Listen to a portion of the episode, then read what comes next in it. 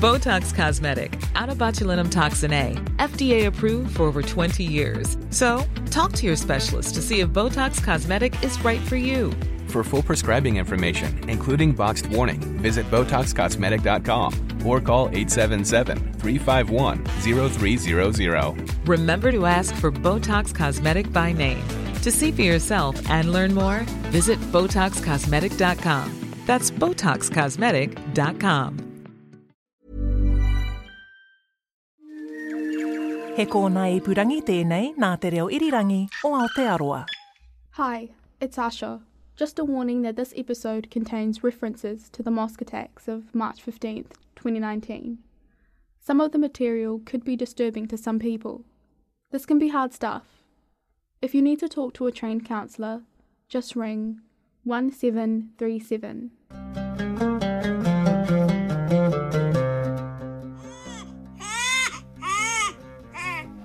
सारा दिन कैसे गुजारे I'm passing the days, but I have no idea what's going to happen. पता नहीं Sanjida Nihajaman sits cross legged on a bed in a small, darkened room in Christchurch, cradling her newborn baby. रोना आती है कि मैं अकेली हूँ कैसे handle I don't know. I cry sometimes that I'm alone, फिर कभी कभी सोच and then sometimes I think the other way मुझे स्ट्रॉन्ग बनना चाहिए इस- that I have to be strong for my daughter. उसके लिए मुझे स्ट्रॉन्ग बनना पड़ेगा Strong. Because her husband will never hold their little girl. ये बड़ी हो जाएगी अगर मुझे पूछे I always have the question in my mind Abu किधर when she grows up. मेरे अबू क्यों नहीं है She'll ask me, Where's my father? क्या होगी मुझे नहीं पता How am I going to answer that question?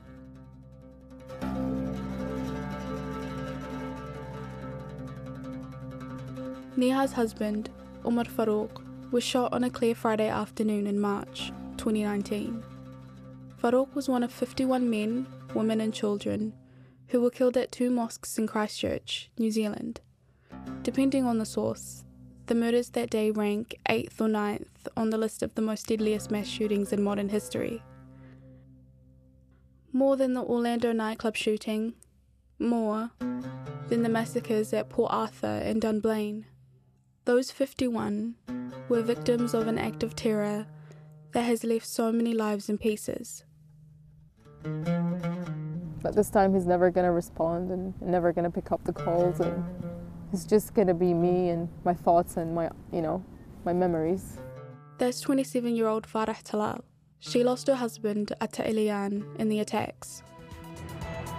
Kia ora, good afternoon. We're interrupting normal programming with some breaking news after reports of a shooting in central Christchurch this afternoon. Witnesses reporting seeing a man enter the mosque opposite Hagley Park dressed in a military jacket, and he just started shooting, they say.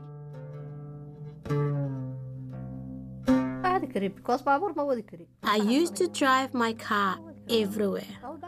I can't drive now. If I hear a slight bang, I get scared.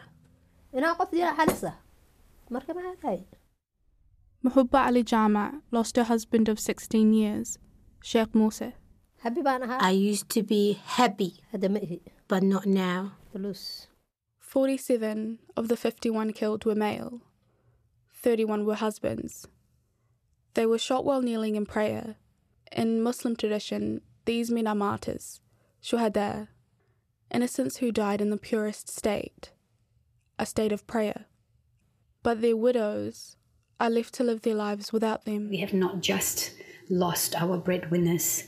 In my family, we have lost our imam, our leader, our entertainer, our very, very handy man, our favorite chef, and most importantly, my sons have lost a loving father who had big dreams and hopes for them.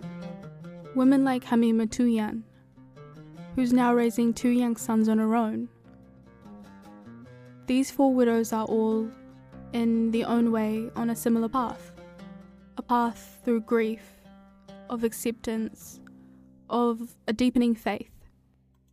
A path laid down for them by the events of March 15th. New Zealand now on high alert after the worst terror attack in that nation's history. Sirens shatter the peace of Christchurch. करे bulletin के आगाज में आपको बताएं कि New Zealand के शहर Christ church में मस्जिद में फायरिंग से नौ अफराद जहां बहक जबकि You've all been seeing what went on. It's a horrible, horrible thing. Ich habe wie viele andere auch mit Entsetzen vom schrecklichen Terroranschlag auf zwei Moscheen in Christchurch gehört. Yeni Zelanda'da Cuma namazı kılmak için bir araya gelen Müslümanlara yönelik saldırıyı nefretle kınadığımı belirtmek istiyorum. We may be more than 11,000 miles away from Christchurch in New Zealand, but we feel the ripples of hatred, we feel the ripples of fear, and we feel the ripples of sorrow. One person, a male in his late 20s, has been charged with murder. Assalamu alaikum. I'm Asha Abdi.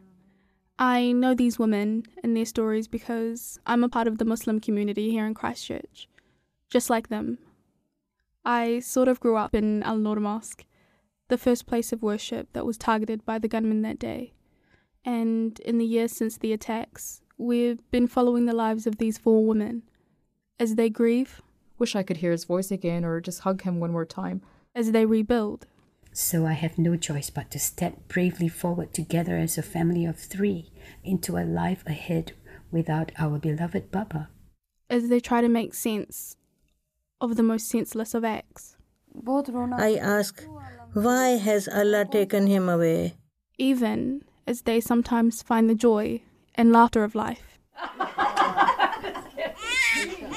like the birth of a newborn baby. Even though she'll always have questions about March 15th.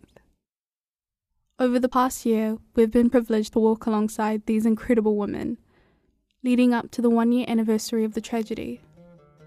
Over the eight parts of this podcast, we'll share that journey with you too. You'll get to know Niha, Farah, Muhubba, and Hamima. Get a glimpse of how some of the living victims of one of the world's most deadly mass shootings have dealt with the horror they experienced that day. This is Widows of Shuhada, brought to you by RNZ and Plains FM. Assalamu alaikum.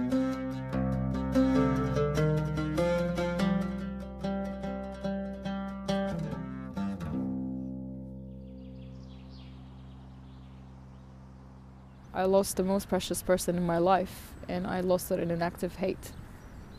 And he was one of, you know, he was a very loving man, and I don't feel like he deserved what happened, but at the same time, I know that that was the golden ticket for him to go to heaven. So, Alhamdulillah for everything. We first sat down to talk with Farah, Niha, Muhubba, and Hamima in September, six months after the attacks. Why did it take so long? Well, partly we were all in shock, coming to terms with the magnitude of this tragedy for our community, the country, and the world, really. But it was also because the women were in Iddah.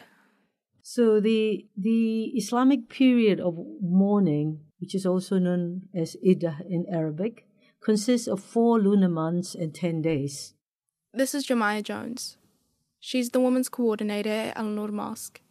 She was there when the gunman walked in, firing at her congregation, her friends. We'll hear more on that next episode, but for now and throughout this podcast series, Jemiah is going to help me to explain some of our Muslim customs and beliefs, like Idda. During this time, the widows tend to have no contact with men outside their immediate families, and they also refrain from socializing. Why do you think it's like this? There's a few reasons. For example, it allows the woman to mourn their husband's death and to protect them from criticism from the community about possibly remarrying too quickly after his the, the husband's death. And also to see whether a woman is pregnant or not, since four and a half months is half the length of a normal pregnancy, and when a woman is likely to be visibly pregnant. Assalamu alaikum. My name is Neha and I am one of the widows of Christchurch Mosque attack.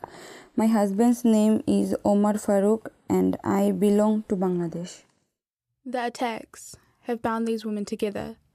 They share something that few can get their heads around But Niha, what she's been through is unique.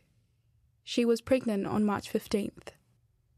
Her baby was born five months later, on the 28th of August, a light in the darkness.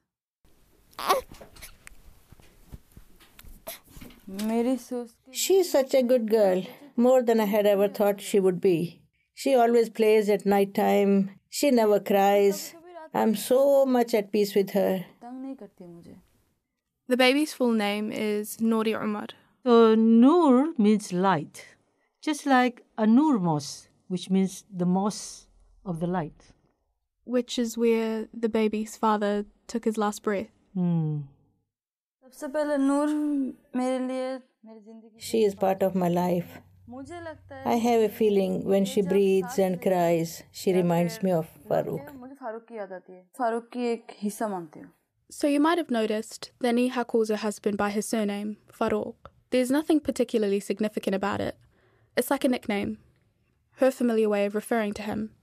Niha's native languages are Bangla and Urdu. She uses a little English too. She feels most comfortable to share her thoughts in Urdu though, so we have a little help from a translator. My life is different because after Farooq died, I have more courage. I mean, that I have a reason to live now. That God has taken one life but has given another life to me. My life before the incident was completely different. Niha is just 21 years old. She was living in Bangladesh at the time of the attacks, while her husband, Omar, was working as a welder in New Zealand. My life was really wonderful back in Bangladesh. I was the first and the oldest daughter in the family. I had a young brother. My family was very small. Me, my brother, mother, and father. Neha grew up in a city called, now I'm probably not going to pronounce this right, but Narayanganj, as is traditional for Bangladeshi Muslims. She lived at home with her family until she got married. My university started in 2017. I did a Bachelor of Business Administration in the first year. Narayanganj is a city of more than 2 million people. The population density there, which basically refers to how many people you can squeeze into a city, is 470,000 per square kilometre. In Christchurch, it's 270 per square kilometre, not 270,000, like literally just 270. Then I got married to Farooq. For Niha and Omar, their wedding was a big, noisy, decorated occasion. Niha wore a beautiful Bangladeshi dress, thick makeup, henna on her hands, and lots and lots of gold. After my marriage, I finished my education. The first year after our wedding was good, and the second year, Farooq visited me from New Zealand. After that, I got pregnant. 2019 began with so much hope. Umar was working hard in Christchurch, paving the way for a new life for his new family. And when he went back to Bangladesh in January to visit Niha, she became pregnant, the first step towards his dream. The couple hadn't yet lodged the visa to allow Neha to come to New Zealand permanently. They were hoping that she could join Omar in New Zealand after their baby was born. Meanwhile, Neha moved from her family home to her new home in Naran. I told you I wouldn't pronounce this right. Narayanganj with Omar's mum. By March, life was going pretty well for the couple. Armed police were deployed when 20 gunshots were reported at the mosque on Deans Avenue near Hagley Park. A witness says up to 30 people have been killed or injured. Another man who was inside the mosque says the shooter used two magazines of bullets and he saw 30 to 50 people lying on the ground. Niha flew to New Zealand soon after the tragedy, and a few months later, we sat down with her as she explained why she stayed in New Zealand, even though her husband had already passed away. After his death, my life turned upside down. I was so happy that I was going to have Farooq's baby and had someone to live for. But equally so sad that I don't have him around. Like, how am I going to live? How am I going to spend my life now? My life is shaken. I was completely unable to understand what to do, what not to do. Then I was told I could come here and live here. So I came here and I observed the culture in New Zealand. Then I felt I could have a better life here for me and for my baby. I can spend life over there in Bangladesh as well. But I have to face being a single mother there. It could be difficult. I wanted to live here because Farooq and I had future plan for the baby. As Farooq is not here with us anymore, I wanted to continue his dream because I wanted my child to have a free life and it could be possible in New Zealand. Because I have lost my husband in this place, the significance of this place could be a sign. So, this is why I wanted her to live her life here. And then, Neha found something that confirmed her decision was the right one. Farooq also wanted this. I know his dream was for me to live here when I read his diary. At least I can show her that this is the place where your father died.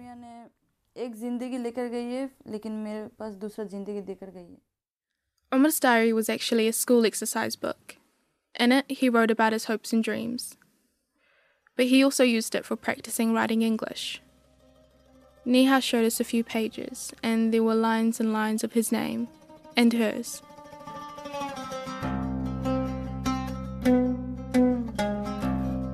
Because Neha wasn't living in New Zealand at the time of the attacks, she isn't eligible for a Christchurch Response Residence Visa. This allows most of the spouses of the people who died in the tragedy to have a clear pathway to permanent residency. Neha is on a visitor's visa. She and her baby have no idea how long they can stay in the country. The country where her husband was building a life for her. The country where he was taken from her. Tension बहुत है कि कैसे गुजारनी है क्या करनी है कैसे करूंगी For six months, I was stressed about what I'm going to do. what will be in front of me? I'm like a pendulum swinging back and forth. I can't plan anything for my future because everything is stuck in between. I don't know if I have to go back or if I have to move forward. I'm so confused. I'm passing the days, but I have no idea what's going to happen. I don't know. I cry sometimes that I'm alone, and then sometimes I think the other way that I have to be strong for my daughter. I always have the question in my mind when she grows up. She'll ask me, Where's my father? How am I going to answer that question? I don't know. This is the question I'm always thinking of. ये सवाल हमेशा मैं सोचती हूँ my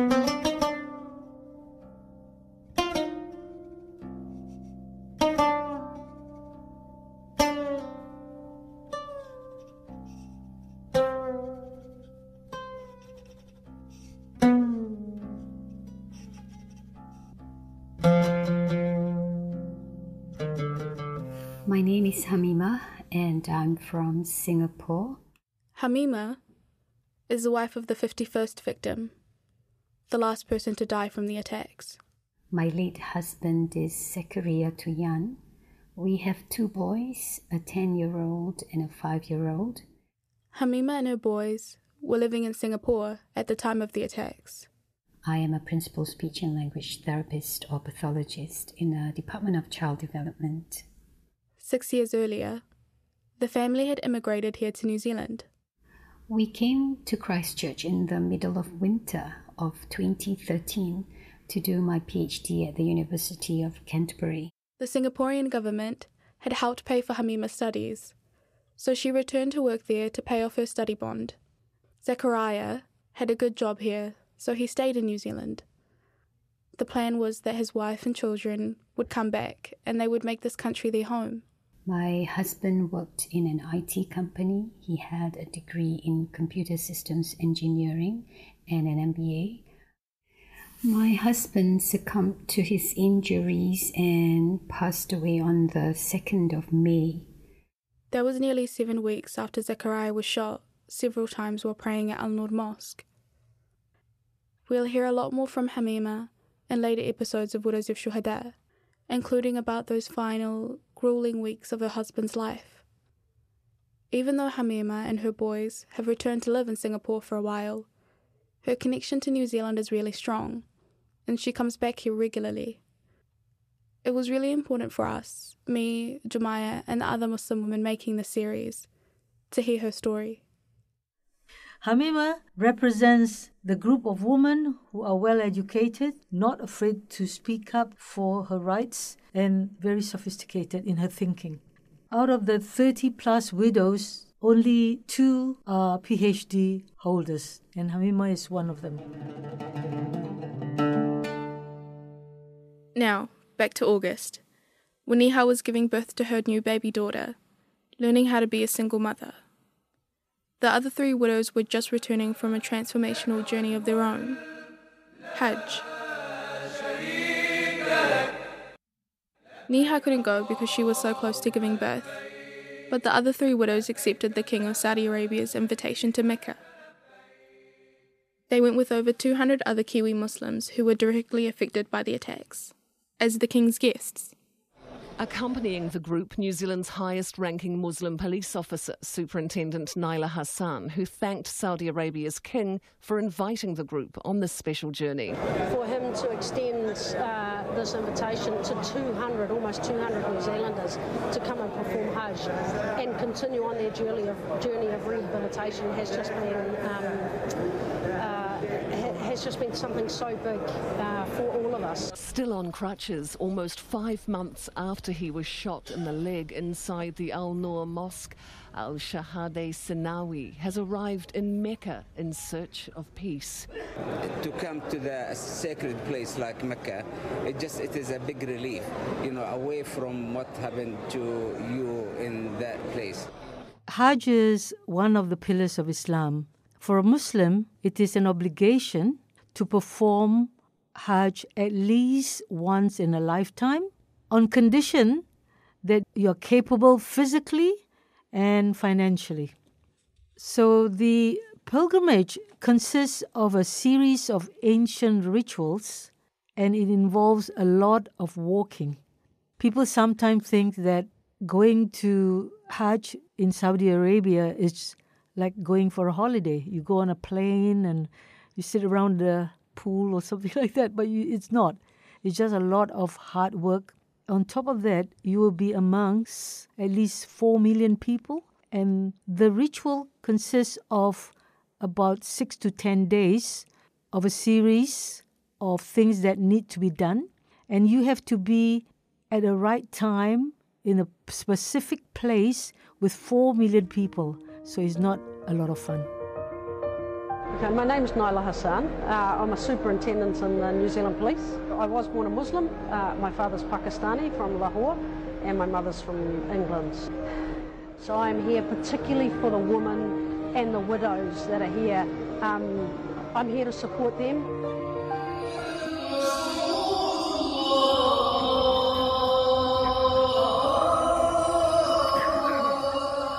Hajj left me recharged. This is Hamima. I had come from a place that has just witnessed the detrimental impact that ignorance, hatred, and bigotry could have on a community to a gathering where people come together from different parts of the world, irrespective of their races, their colors, cultures, stripped of all markers of social status and wealth.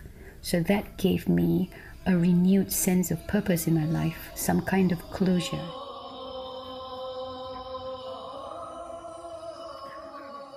Muhibba found Hajj helpful in dealing with her grief too. She liked spending time with the others who had lost loved ones in the tragedy. During their trip to Mecca for Hajj, all women should be accompanied by a male relative. Muhibba took one of her brothers. One day they lost my brother. lost him. Muhibba goes on to tell the story about how her brother, who has intellectual disabilities, got lost in the millions of worshippers at Hajj. She refused to leave until the police helped her out. And then she found out he had been with the New Zealand contingent the whole time.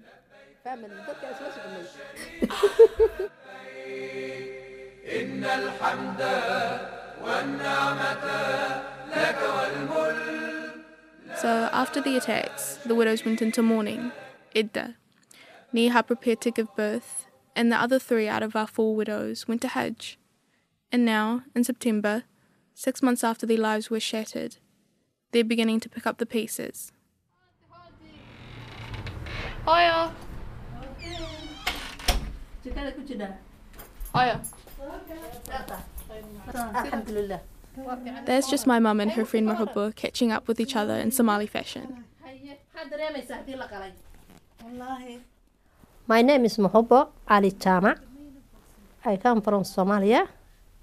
I came to New Zealand in 1997. There never really was a point in my life where I didn't know Auntie Mahubba. She really has been here from the beginning for me. She's always been so kind to me. Her late husband, Sheikh Musa, who died at Al Nur Mosque, used to teach me Quran when I was a kid every now and again.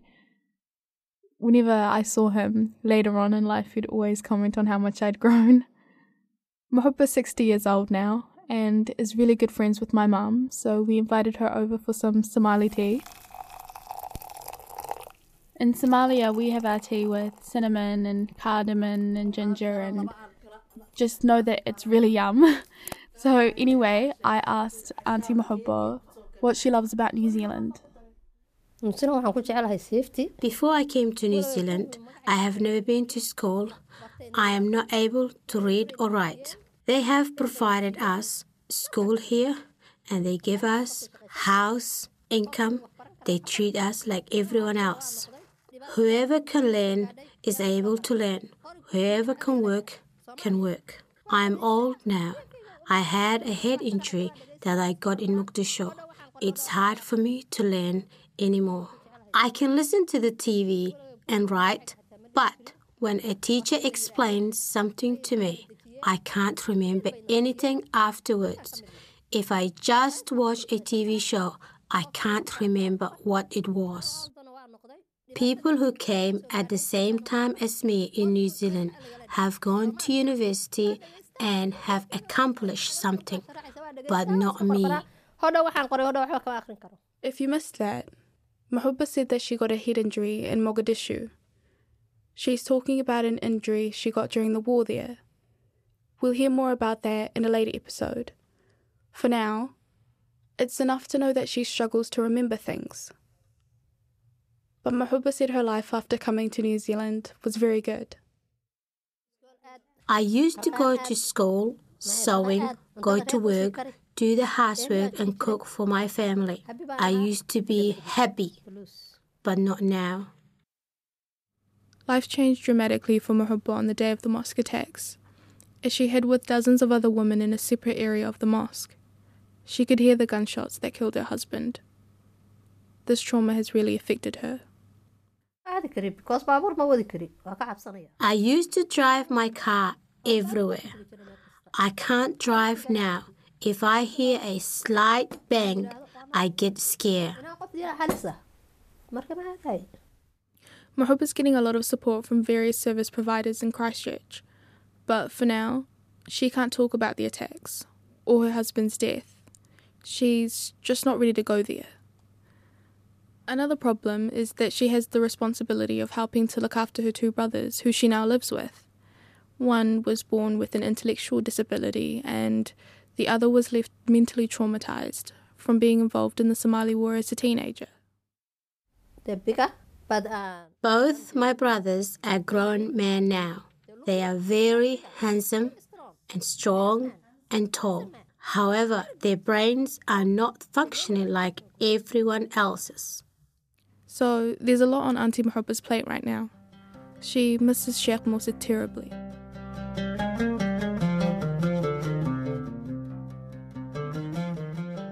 Farah Talal is a 27 year old Jordanian woman who has lived in New Zealand for the past three years. Her husband's family runs Christchurch's only Islamic preschool, An Noor. It's where I went when I was a kid and where I met a lot of my lifelong friends. We caught up at a park near her house on a spring afternoon to talk about the love of her life, Atta. We have a beautiful daughter called Aya. She turned two in June. I'm originally from Jordan, but at the same time, I've, I'm a mixture from all over the world. I've got um, a quarter Turkish, a quarter Egyptian, quarter Saudi, and a quarter Jordanian. So when we first got married, when we first got engaged, Atta would tell me, "What do I tell the people if they ask me where you're from?" I'm like, "Just tell them I'm, you know, from all over the world." Or Farah's husband, Atta Elayyan, was the goalkeeper for the Canterbury United Futsal Dragons and also played for the national futsal team. In 2014, Atta was named the New Zealand Futsal Player of the Year. Atta was also a successful businessman. He has a software company called LWA Solutions. Like they've done different softwares um, for Aramex, which is a very, very big company um, in the Middle East, and just like FedEx. And then there's FedEx. They they they worked with ports of Auckland, Silver Fern Farms, um, a lot of things. And I, I believe that he was very successful and very humble at the same time. Like I would just tell him like, "Oh my God, Atta, you must be very proud." And he's like, "Nope." I still did not achieve what I want. I'm like, what are you talking about? You're an MVP for three years in a row and you've done this and you've made it to the top 100 CIO list. And, and, and I'm like very proud and, you know, and he's just like, yeah, alhamdulillah, I'm very happy, but I still feel like I can give more.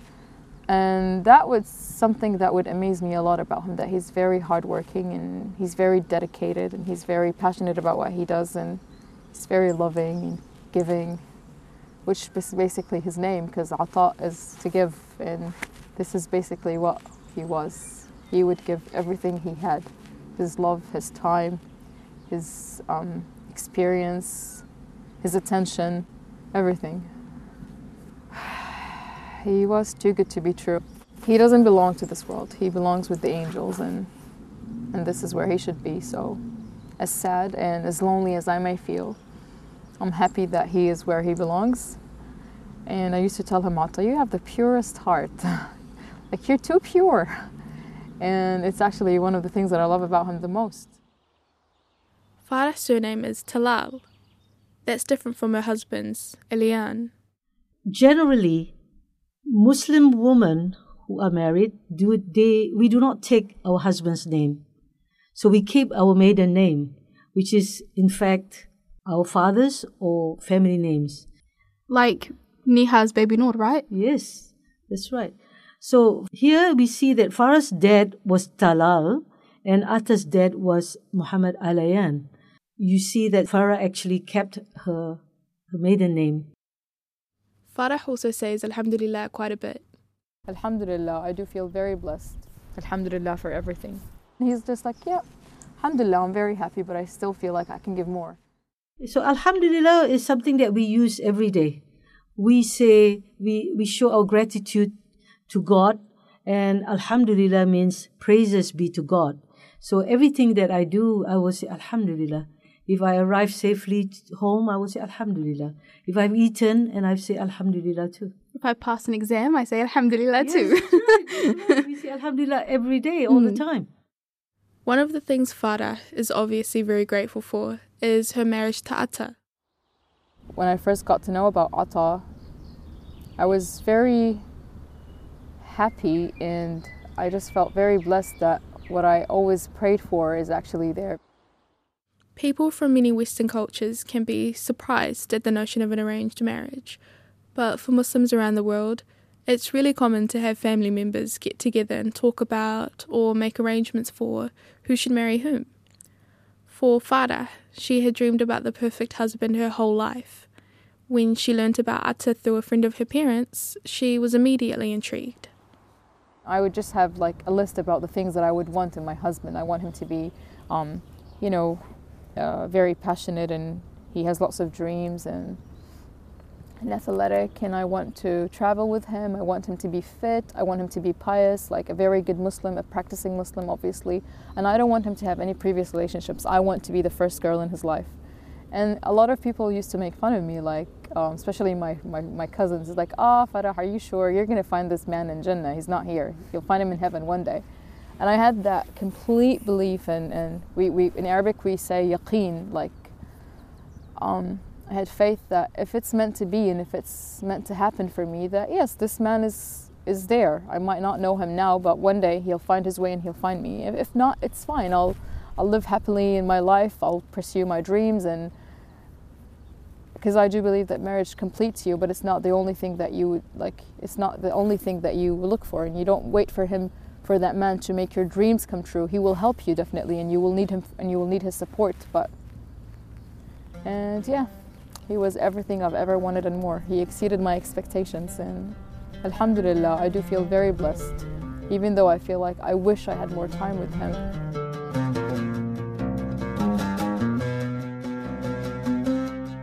In 1995, Farah's mum's best friend came to New Zealand and met Atta and his family.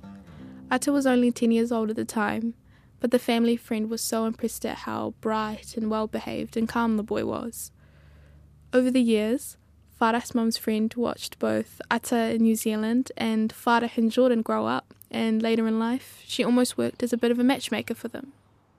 So they know what I'm like and they know what he's like. And then one day, out of the blue, she called my mother. She's like, I think I found a guy for Farah and I think he would be just perfect for her.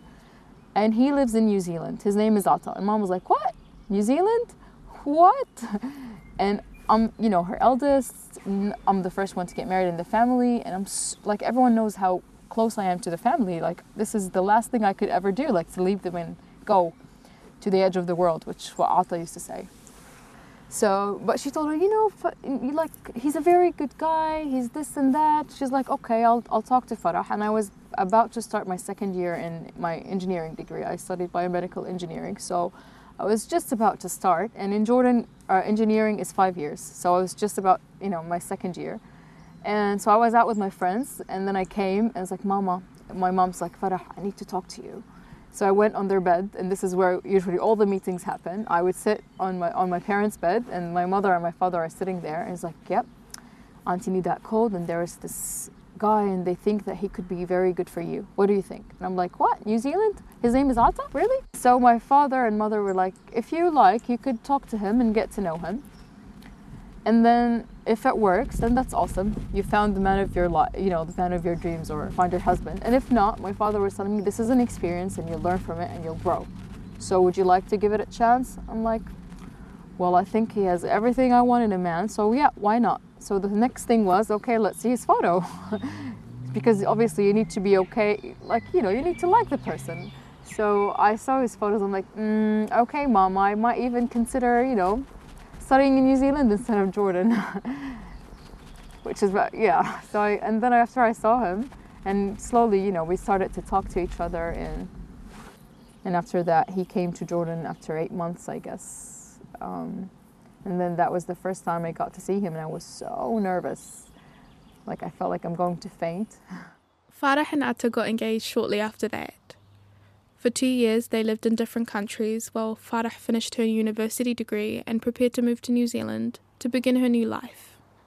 Quite interesting how hard it was to have a long distance relationship, although he, he managed to make sure that he would visit me every time I had a, a break, a uni break.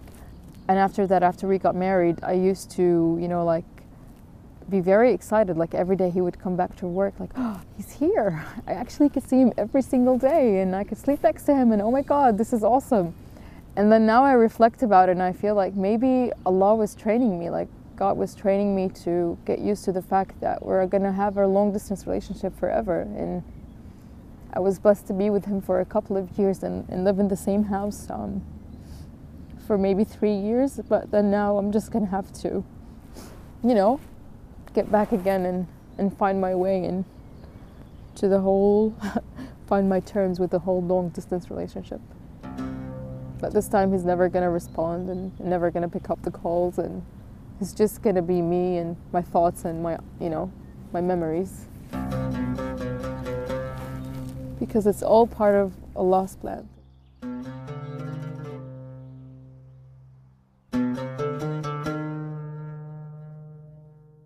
Farah helps run An-Noor, Christchurch's Islamic preschool, and like many migrants to New Zealand, she studies English to prepare for her international English exam, called the IELTS.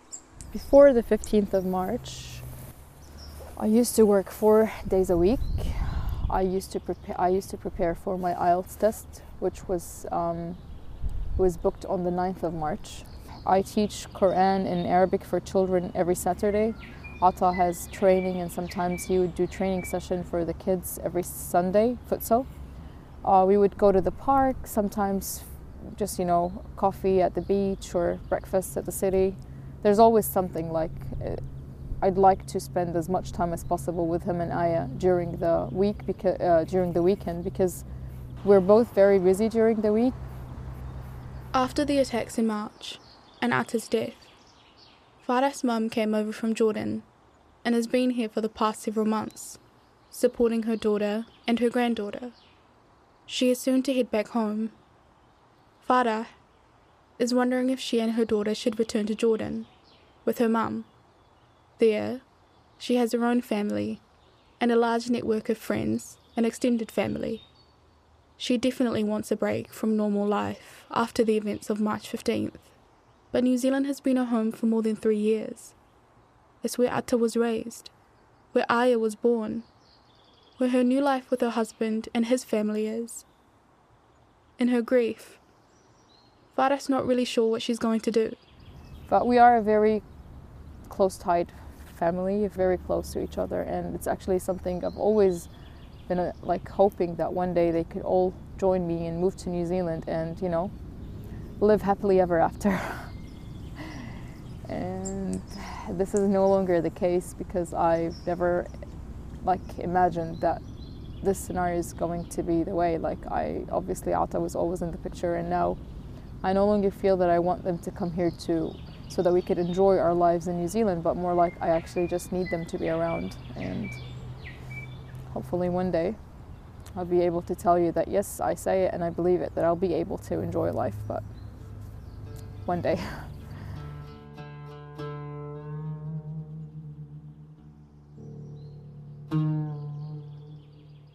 After March 15, 2019, there were no words to express the Muslim community's sorrow and shock in response to the shootings.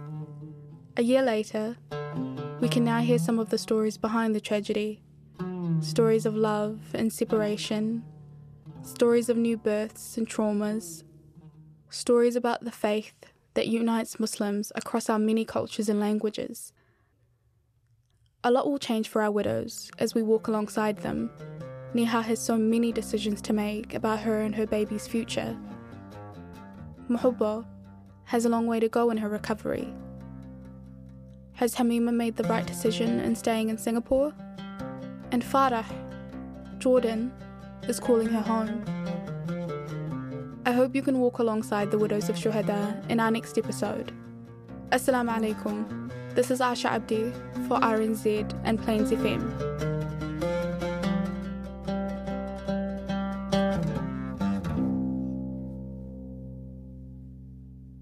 This series was produced by Community Access Radio Plains FM for RNZ, made possible by the RNZ New Zealand On Air Innovation Fund.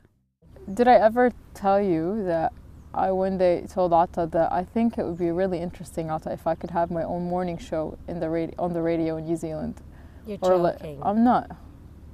I'm not. I was telling him that because I do talk a lot to myself and I pretend like I'm on the on TV or on the radio, and then I'm like, I thought this could be something fun. Like you know, people driving to work and I'm talking to them. It's hard to put into words how much we are grateful to our courageous widows for opening up, to help us to understand what their lives have been like since the horrific events of March 15, 2019. Farah, Neha, Muhubba, and Hamima, thank you from the bottom of our hearts, and we hope that by sharing your stories, that your lives were made better too. Barakallahu fikum. Lana Hart wrote, produced, and wrangled this podcast into the world with support from Nikki Reese, Jemiah Jones, Asma Azad and me, Asha Abdi, and a very big helping hand from RNZ's Liz Garton and Tim Watkin. To Kay Ellmers, RNZ's Senior Commissioner, thank you for taking a chance on us. Lots of others rolled up their sleeves and mucked in, including Bryony Lustovica, Alex Harmer, our caring translators Ghali Muhammad and Alka Srinivasan, and the entire team at Plains FM. There are some wonderful photos taken with love by Janet Gill. Check them out on the RNZ website. The music is mostly from the Egyptian oud player Hazem Shaheen. He gave us permission to use his gorgeous Horse of Darwish piece.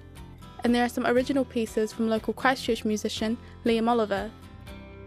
You can find Widows of Shuhada podcast on rnz.co.nz, plainsfm.org.nz, or any podcatcher, including Apple Podcasts, Stitcher, Spotify, Podbean, or Google Podcasts.